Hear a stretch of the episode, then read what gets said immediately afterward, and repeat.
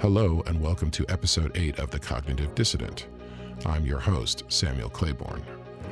A small note before we begin the show it is spring here in New York State, and there are lots of birds singing, so you will hear them in the background. I hope you don't mind. Today's show is going to try to cover a lot of ground as we discuss the war in Ukraine, war and human rights in general, implicit biases concerning media coverage of war and conflict, and how the media are essentially leading us around by the nose about the proportionality of different conflicts going on around the world. Let's start with Ukraine. While one can argue whether NATO's eastward creep into former Soviet bloc countries was provocative or not, and ill advised or not, I personally think that NATO's expansion was provocative.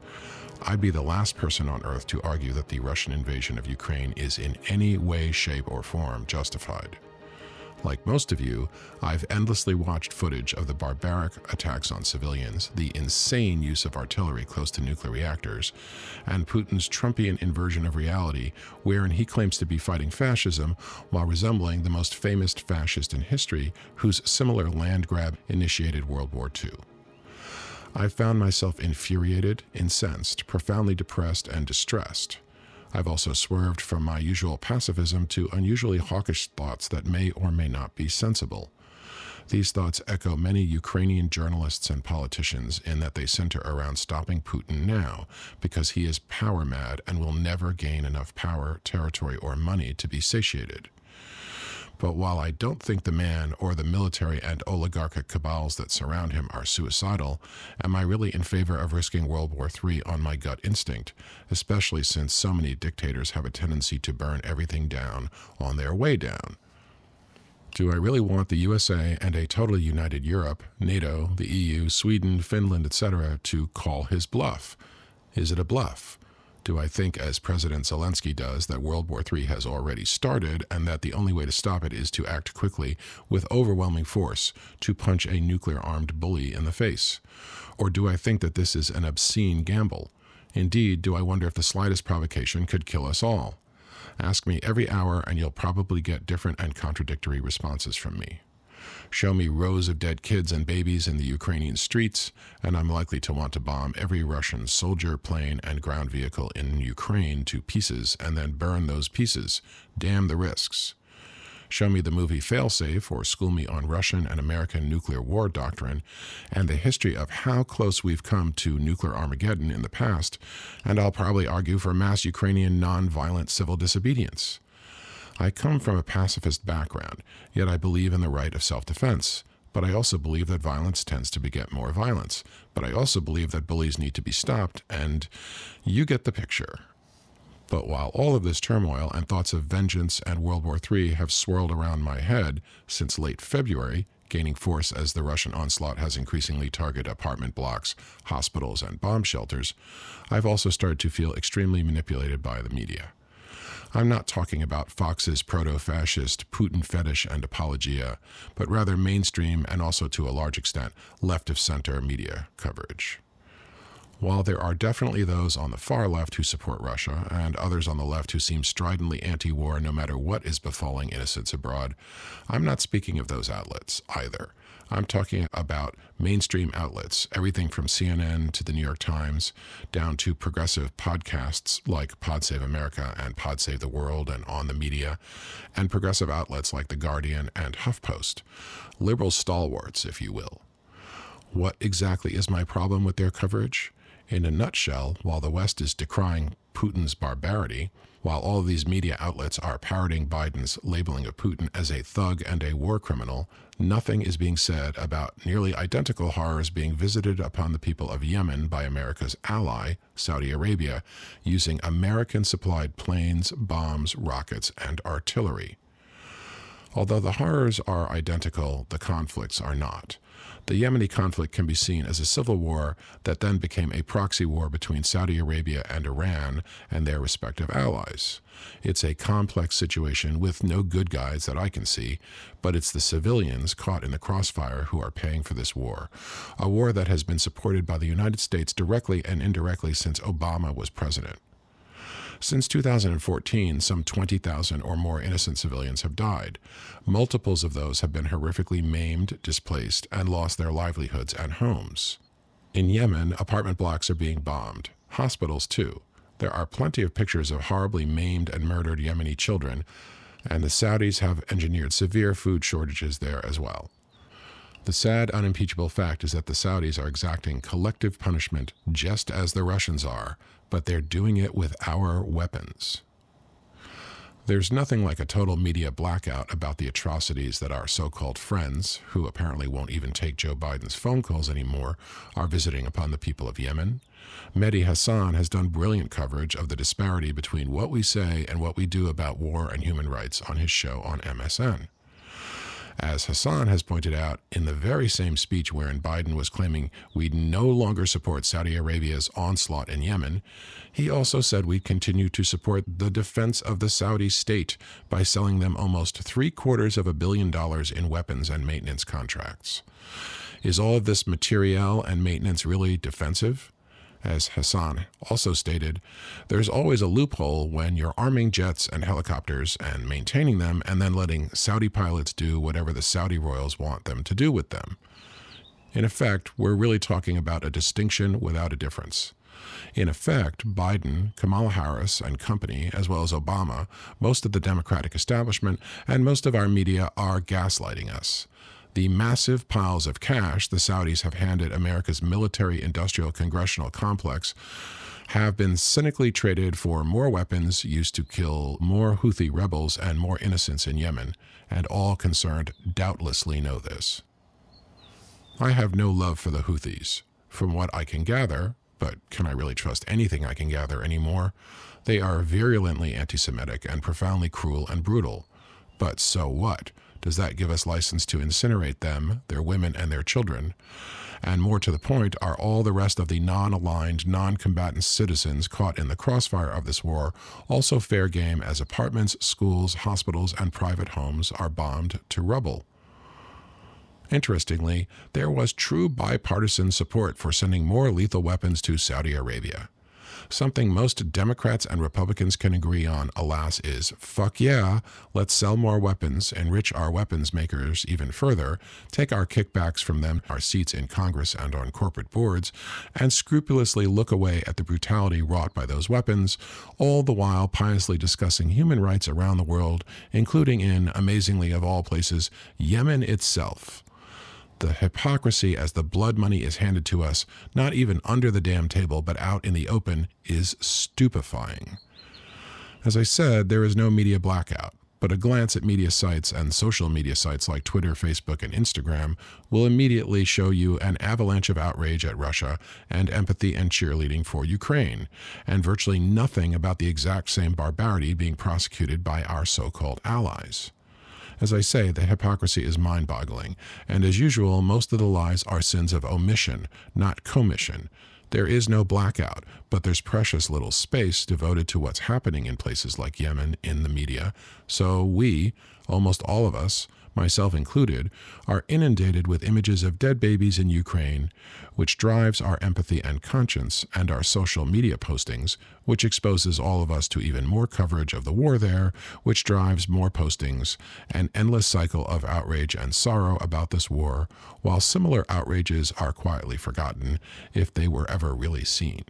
Our media don't suppress things the way the Chinese and Russians do, at least nowhere to the same extent.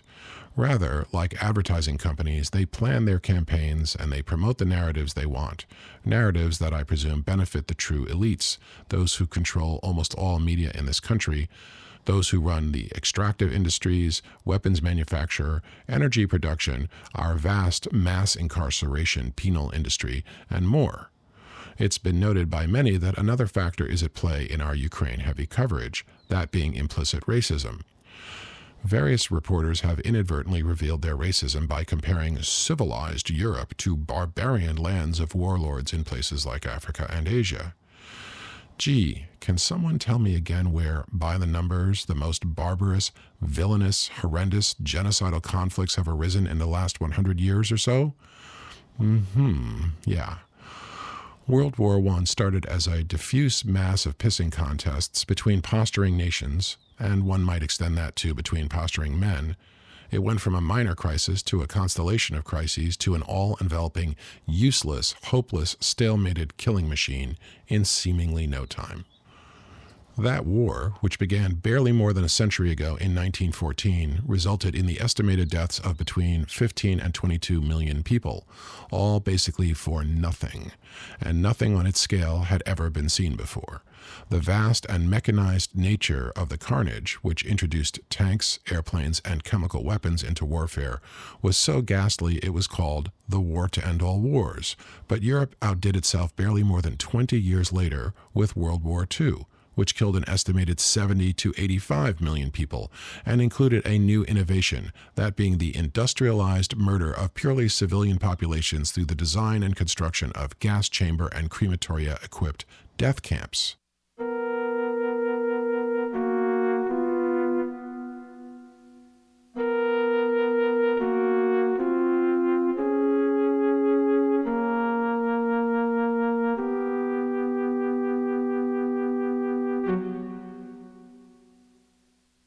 So, yeah, talk all you want about Africa and Asia, but in the end, things like the Rwandan genocide utterly pale in comparison to Europe's barbarity in recent centuries. In my lifetime, my parents' lifetimes, their parents' lifetimes, Europe handily wins as the most efficiently barbaric place on earth. But oh, those Europeans, they apparently look like us us being the white centered Euronormative face that so much of those in control of America see in their mirrors. Never mind that we're not far from becoming a minority majority country wherein whites will be the largest group but no longer comprise over 50% of the population, our media still clearly value white lives over other lives. Most of the time, that is. Why do I say most of the time? Well, because there's one country with a large European population that's judged on an utterly different scale from all others in their barbarity against people of color, and that is Israel. I am a self described Jewlado, being half white Anglo Saxon Protestant and half Jewish. I have little love for Israel. Much as I'm curious about the place, I've never been there because I fundamentally reject their continued occupations and annexations and their brutality and collective punishment of the Palestinian people. I support the right of return for those expelled from Palestine when Israel was created, and I support the boycott, divest, and sanction, or BDS movement that seeks to economically force Israel to change its ways. The Israelis have been brutal in warfare, have created a prison torture establishment that's truly horrifying, and they continue to steal land and water from the Palestinians daily. But while all of this is true, it's also true that Israel is judged completely differently and disproportionately from every other country on earth for its misdeeds. A few rockets are lobbed into Israel, and Israel responds with airstrikes that may kill a handful of people or several hundred, and demonstrations spring up all over America and all over the world, seemingly overnight. Bashar al Assad can bomb hundreds of thousands of his own people into the Stone Age in Syria, and most of the world, from Arabs to Europeans, stays largely silent. Same, of course, with what Arabs are doing to Arabs in Yemen. Same with what's happening to the Rohingya in Myanmar but barely one Palestinian is killed and the entire world is up in arms. Is there a large BDS movement against America for supporting the Saudis? Or against the Saudis themselves, or against the Chinese for the horrific ethnic cleansing and forced rape ethnic dilution campaign they're visiting upon the Uyghurs in Western China? Of course not. No one cares, and it'd be easy to say it's because the victims aren't white. And yet, somehow, if Jews are doing the killing, every Arab life they take is worth quite literally tens of thousands of Syrian or Yemeni Arab lives. Many of my lefty friends here in America claim that Israel is a special case because we give them so much foreign aid. I call bullshit on this for two reasons. One, it's a bit of a distinction without a difference to me if we sell weapons to one country, Saudi Arabia, and give them to another, Israel, if they're both killing people with them. A much more meaningful distinction is that the weapons we're selling to the House of Saud are killing orders of magnitude more people. All of this Arab death is a direct result of American foreign policy, and it utterly dwarfs the death and destruction Israel visits upon the Palestinians. Does that not make what the Saudis are doing more horrific, more important for us to demonstrate against, more important to stop? The second reason, these anti Israel demonstrations crop up all over the world. Citizens from countries that don't give a cent of foreign aid to Israel are still far more concerned with the death of five or 100 Palestinians than with the death of a thousand Yemenis. It's blatant hypocrisy. It's also far more predominant on the left than on the right. And in all of my decades as a lefty, I've seen this latent anti Semitism rife within the left. I saw it when I was a volunteer at left wing Pacifica radio station WBAI. I saw it in the various groups I worked with fighting nuclear proliferation and nuclear power. And I tended to see it more with people of color in these groups than with white people within them, but I'm not sure why that is so. I do not believe it's merely anti Zionist either. I've heard too many blatantly bigoted comments about Jews from fellow lefties to believe that. The right has its own anti Semitic forces, of course. There's QAnon, which is essentially a recycling of the blood libel that Jews have been accused of for perhaps more than a thousand years, a fable of Jewish rapacity that has energized centuries of murderous pogroms and energized the Holocaust itself. And of course, there's also your more garden variety bigots, Nazis, and Klansmen.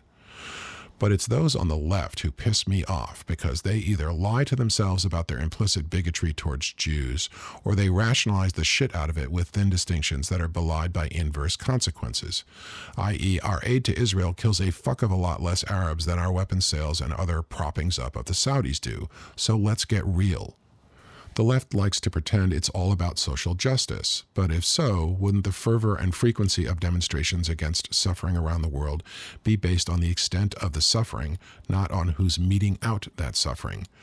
Shouldn't we bring the most force to bear against the most brutal and efficient murderers and in support of the most numerous and grievously abused victims? But that's not what the left does at all. And interestingly, it's not even what our media do. Supposedly, Jews control the entire media apparatus of the USA. If so, it's curious that every outlet from CNN to Mother Jones seems to value lives taken by Israeli barbarity, and even those taken by Israel in self defense and as a response to murderous provocation, far, far more than all other non white lives on earth. It's particularly odd since the left has been so full of Jews fighting for everything from civil rights to gay rights, and against everything from genocidal wars to nuclear proliferation.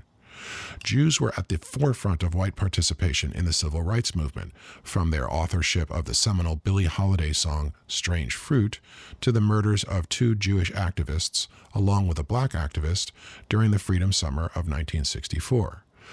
In fact, it could be fairly argued that Martin Luther King and his fellow activists wouldn't have succeeded in changing the face of America from legalizing interracial marriage to desegregating schools to getting the Voting Rights Act written and passed without the extensive support they received from Jews in the form of funding and bodies on the ground organizing and demonstrating.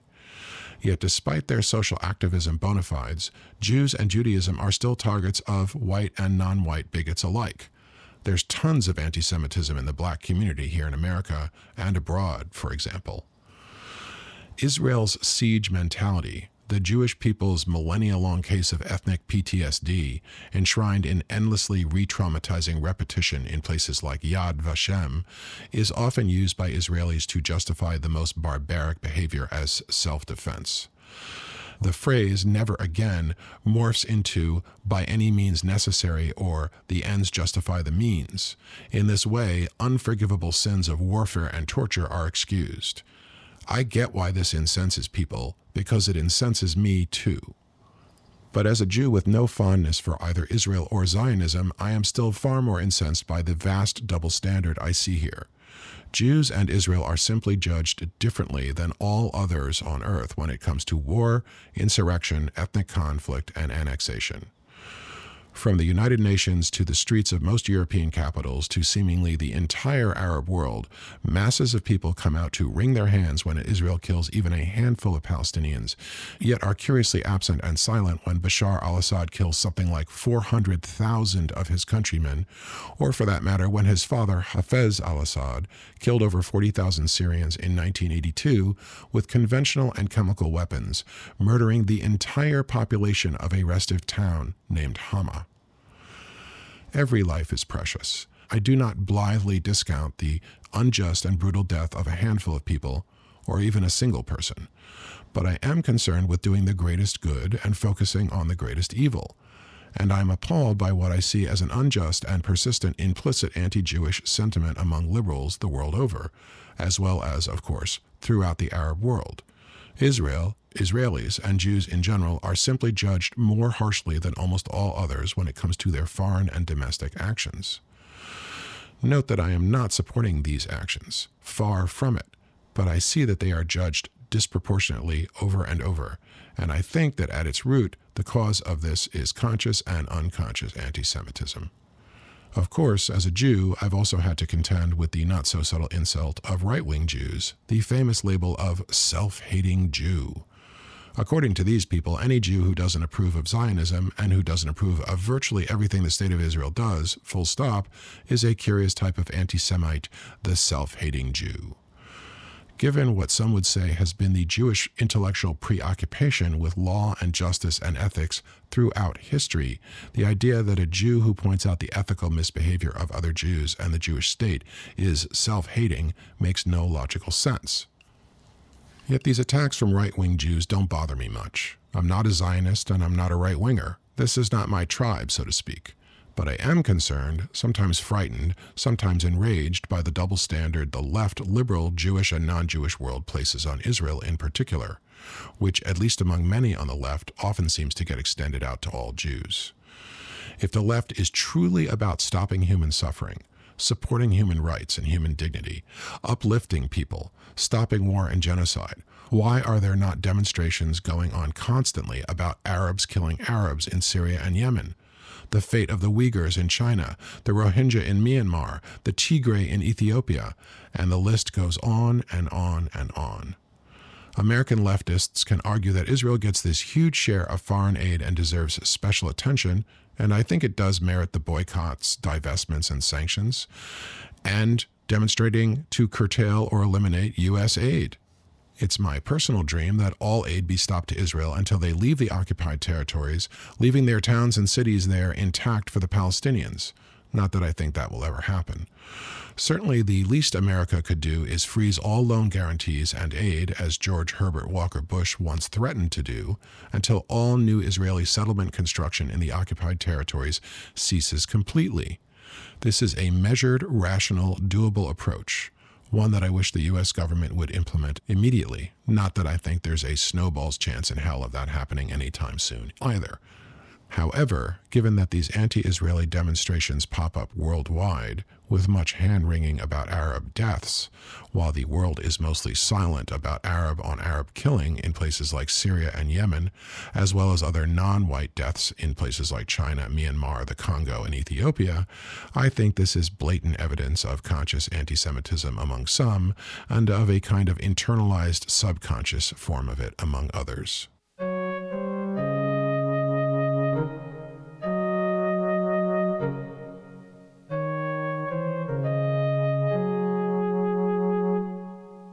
Justice mattered, people would have united around the world and strenuously called for a boycott of the recent Olympics in China, and for at least a partial BDS campaign against China as well, as the Chinese are perpetrating what looks to be the greatest ethnic cleansing program since the Holocaust against the Uyghurs there would have been a boycott of Saudi oil and gas way before the Russian invasion of Ukraine made these commodities skyrocket in price.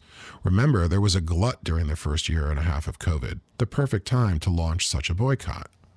There is murder, mayhem, collective punishment, ethnic cleansing, and ethnic dilution in the form of organized mass rape going on all over the world. If we on the left wish to call ourselves ethical beings, we must prioritize based on the scale of suffering, death, and human rights abuses.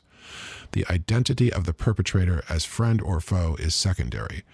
What the perpetrator is doing is what's most important.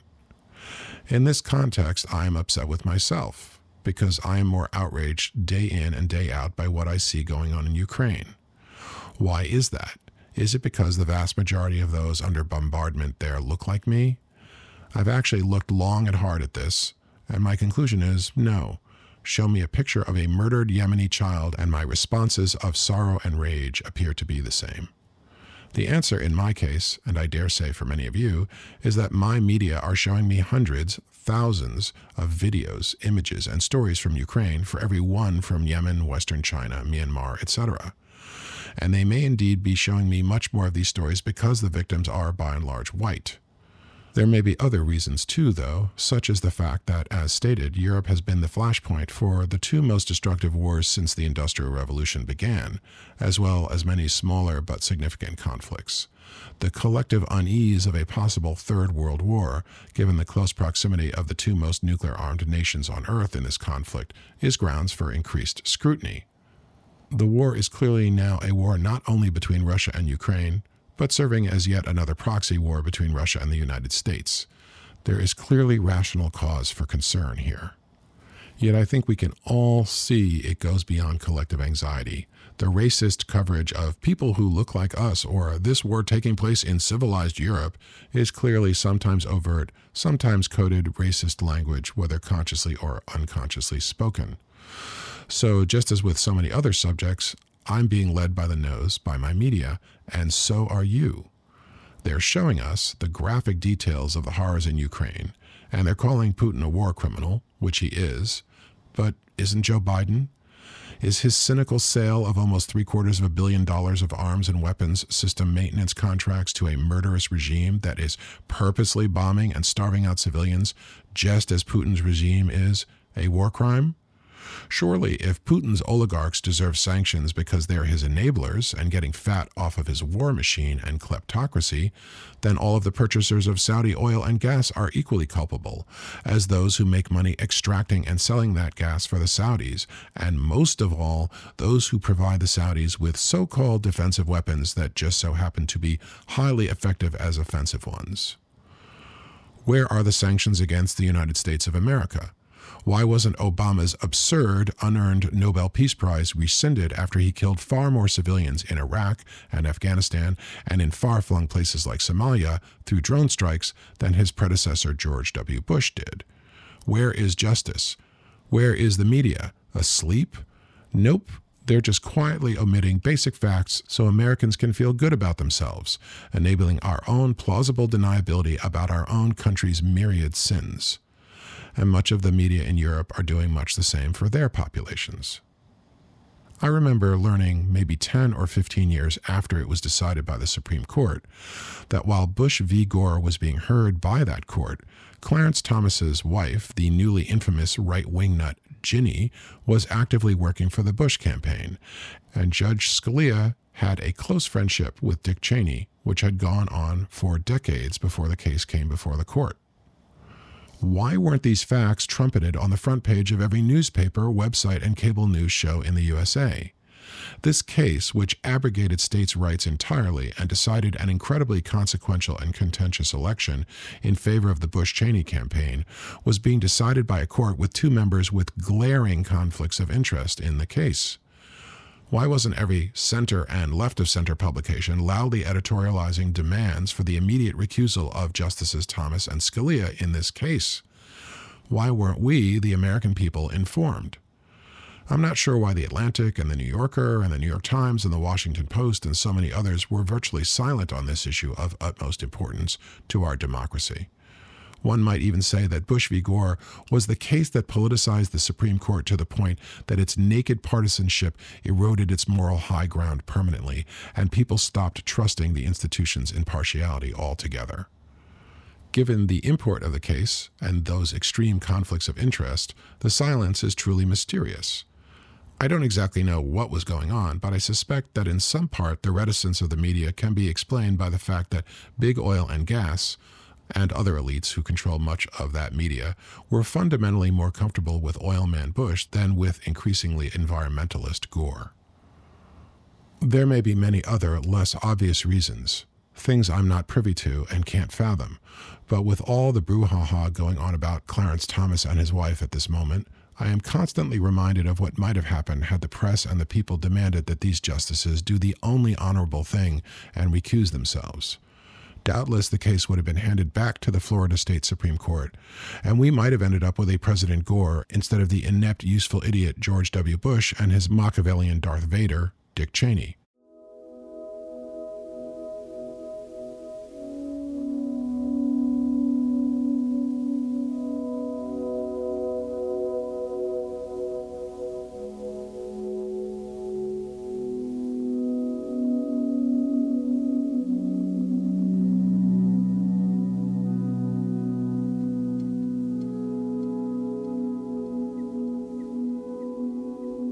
Based on the past, straight up to the present, I have now come to the reluctant conclusion that my media are, in their way, presenting a reality that is just as biased as Fox, Newsmax, OAN, and other right wing organs do.